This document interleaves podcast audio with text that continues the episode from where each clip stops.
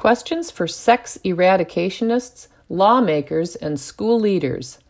The Radical Equality Act, the pet project of sex eradicationists, also known as trans cultists, is now in the U.S. Senate. The act would force the federal government to treat the nonsensical notion that spirit humans can be trapped in the wrong material bodies as if those disordered feelings constitute a reality equivalent to biological sex and one about which no one may make judgments. In other words, the Equality Act would enshrine in federal law a Gnostic superstition. In addition, when the purported rights of cross sex impersonators clash with First Amendment protection of the free exercise of religion, the Equality Act says cross sex impersonation wins.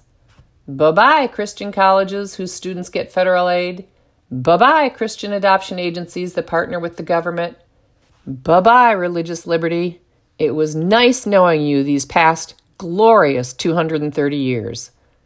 If passed, trans cultists will be well over halfway to their goal of eradicating all public recognition of biological sex.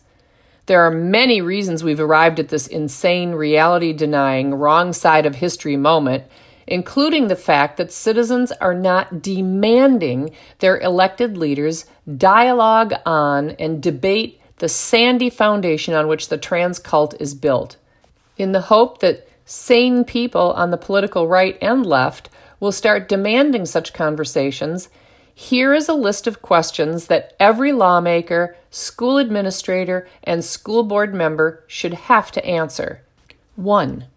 If sex and gender are two wholly different and unrelated things, with sex being an immutable objective phenomenon and gender being a subjective internal and sometimes fluid phenomenon, why should restrooms, locker rooms, shelters, prisons, nursing home rooms, and semi private hospital rooms correspond to gender identity as opposed to biological sex, which is both objective and stable?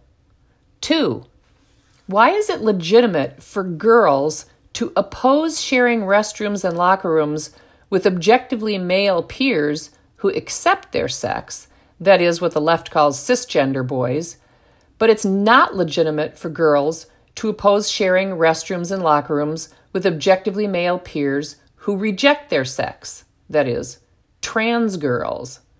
Why should a boy's subjective feelings about his objective sex affect girls' feelings or beliefs about undressing or going to the bathroom in front of or near him? Number three, either biological sex has meaning relative to feelings of modesty and the desire for privacy when undressing or engaging in intimate personal activities, or it has no meaning relative to modesty and privacy. If biological sex has no meaning relative to modesty and privacy, why do we have any sex segregated restrooms or locker rooms anywhere? Why not make all of them co ed or sex integrated for everyone?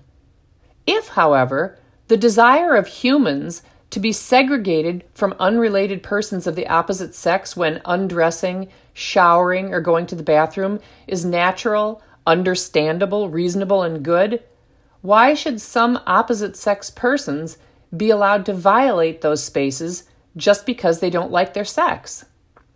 Number four, if cross sex identifying students should not be required to use restrooms and locker rooms with those whose gender identity they don't share, why should other students be required to use facilities with those whose sex they don't share?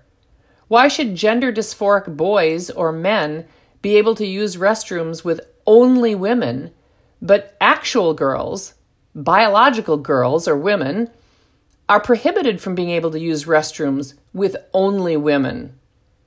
Number five, if anatomy is irrelevant to both gender identity and privacy, should boys who identify as girls be allowed to shower with objectively female peers or undress in open areas of girls' locker rooms? If not, why not? If it's unjustly discriminatory to prohibit gender dysphoric boys from using girls' locker rooms, as leftists claim it is, then why isn't it unjustly discriminatory to prohibit gender dysphoric boys from showering with girls or changing out in the open in girls' locker rooms, as some schools do? That is, they prohibit that. Number six, female teachers and coaches are allowed in girls' restrooms and locker rooms. Should objectively male teachers and coaches who identify as female be allowed in girls' restrooms and locker rooms as well? If not, why not? Number seven, will school administrations allow those who identify as gender fluid to choose daily which restrooms and locker rooms they will use? If not, why not? Number eight, should other subjective internal feelings be reflected in policy and practice? For example, should those who identify as amputees, that is, those with body integrity identity disorder, be allowed to use wheelchairs and handicap parking spots at school? Should they be allowed to leave class early to have more time to get from one class to another?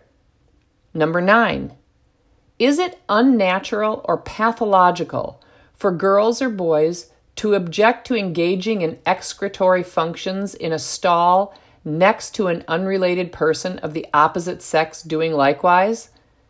If not, if it's not pathological or unnatural, should schools respect and honor those feelings through policy that prohibits co ed restrooms? Number 10. Those who identify as trans claim their biological sex, as revealed in anatomy, is unrelated and irrelevant to their gender identity, which is a subjective internal feeling.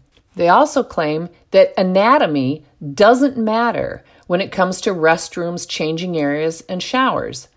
They further claim they want to use restrooms with only those whose gender identity they share. So, why do boys who identify as girls demand to use girls' restrooms and locker rooms? How do they know the males using the boys' restrooms do not internally identify as girls? And how can they be sure that the females using the girls' restrooms do identify as girls? Is it possible that boys who identify as girls are basing their restroom choices on biological sex? that is, the female sex, as revealed in anatomy? If so, why are they permitted to do so, but actual, objectively female girls are not? Number 11. If it's not hateful for gender dysphoric biological boys to say they want to share private facilities with only biological females, why is it considered hateful for biological females to say they want to share restrooms and locker rooms with only biological females. 12. Why is it hateful to believe that locker rooms and restrooms should correspond to one's objective sex, but loving to believe they should correspond to subjective feelings about one's sex? 13. Do children and adults have an inalienable intrinsic right not to share restrooms and locker rooms with persons of the opposite sex. 14. If restroom stalls and separate changing areas, cubicles, provide sufficient privacy to allow students to use facilities with those whose sex they don't share, then why don't restroom stalls and separate changing cubicles provide sufficient privacy for a gender dysphoric student to share facilities with those whose gender identity they allegedly don't share, but whose sex they do share. 15. Leftists argue that the word sex in Title VII of the Civil Rights Act of 1964 and Title IX of the Education Amendments of 1972 actually includes gender identity, thereby prohibiting discrimination based on gender identity in restrooms and locker rooms. If gender dysphoric boys or men are permitted in girls' or women's restrooms and locker rooms based on this interpretation or this reinterpretation, on what basis could other boys or men be prohibited from using women's restrooms? Cisgender boys or men couldn't be prohibited from using girls' or women's restrooms based on their male sex because other objectively male persons, that is, those who are male but identify as women, would already have been allowed in. And wouldn't prohibiting cisgender boys or men from using women's private spaces based on their identification as males constitute discrimination based on gender identity? 16. Leftists argue that separate restrooms and locker rooms for boys and girls are equivalent to separate drinking fountains for blacks and whites. Others would counter that while there are no substantive ontological differences between whites and blacks, and that there are no differences that bear on drinking water at fountains, there are substantive differences between men and women. In fact, even homosexuals acknowledge that men and women are fundamentally and significantly different when they say they are romantically and erotically attracted to only persons of their same sex. Further, conservatives argue that the differences between men and women bear directly on the use of spaces in which private activities related to physical embodiment are engaged in. It is these important differences related to physical embodiment as male or female that account for the very existence of separate restrooms, locker rooms, shelters, and semi private hospital rooms for men and women everywhere. If, however, separate restrooms and locker rooms for men and women are akin to separate drinking fountains for blacks and whites, as leftists claim they are, are leftists in favor of banning them everywhere? 17. If separate restrooms and locker rooms for gender dysphoric boys and girls are equivalent to separate restrooms and locker rooms for blacks and whites, as former Attorney General Loretta Lynch once claimed, then why aren't separate restrooms and locker rooms for cisgender boys and girls equivalent to racism? And why aren't separate restrooms and locker rooms for gender dysphoric boys and cis boys equivalent to racism? 18. When sex segregation abolitionists accuse parents who oppose co ed restrooms and locker rooms of being hateful, intolerant, bigoted, ignorant, heartless bullies, do they also smear children who object to sharing restrooms and locker rooms with peers of the opposite sex? 19. Do school administrators, teachers, and community members think that Muslims and Orthodox Jews who don't want their daughters sharing restrooms and locker rooms with objectively male students, or vice versa, are ignorant, bigoted, hateful, and unjustly discriminatory? 20. Pronouns denote and correspond to objective biological sex, not subjective internal feelings about one's sex. So, if staff members, teachers, or administrators or students view the use of opposite sex pronouns to refer to gender dysphoric students as lying, and for ethical and or religious reasons they object to lying, should schools accommodate their objections or should schools, which are arms of the government, compel employees to lie? 21. Liberal sex and gender researchers J. Michael Bailey at Northwestern University and Dr. Eric Vilain at UCLA write that 80% of gender dysphoric boys, and most gender dysphoric persons are male, will accept their real sex by adulthood. They claim that, quote, it looks like parental acquiescence leads to persistence, end quote. In other words, if parents accommodate their children's efforts to pretend to be the opposite sex, their children are more likely to persist in their rejection of their sex. So, are schools that allow gender dysphoric minors to use opposite sex restrooms and locker rooms complicit in helping students persist in their rejection of their sex. 22. If there is a mismatch between a person's sex and his feelings about his sex, how can progressives be certain that the error resides in the healthy body rather than the mind? If a person has normal, unambiguous, healthy, fully functioning male anatomy but desires to be or believes he is female, might this not be an error or disorder of his mind? 23. If a man identifies as bi-gender and has appended faux breasts to his chest while retaining his penis and testes, as many cross sex identifiers do, should he be able to walk about unclothed in women's locker rooms? 24. Progressives routinely ask opponents of co ed restrooms and locker rooms whether single sex restrooms and locker rooms will require genitalia police to determine whether those seeking ingress are in reality the sex that corresponds to the spaces they seek to use.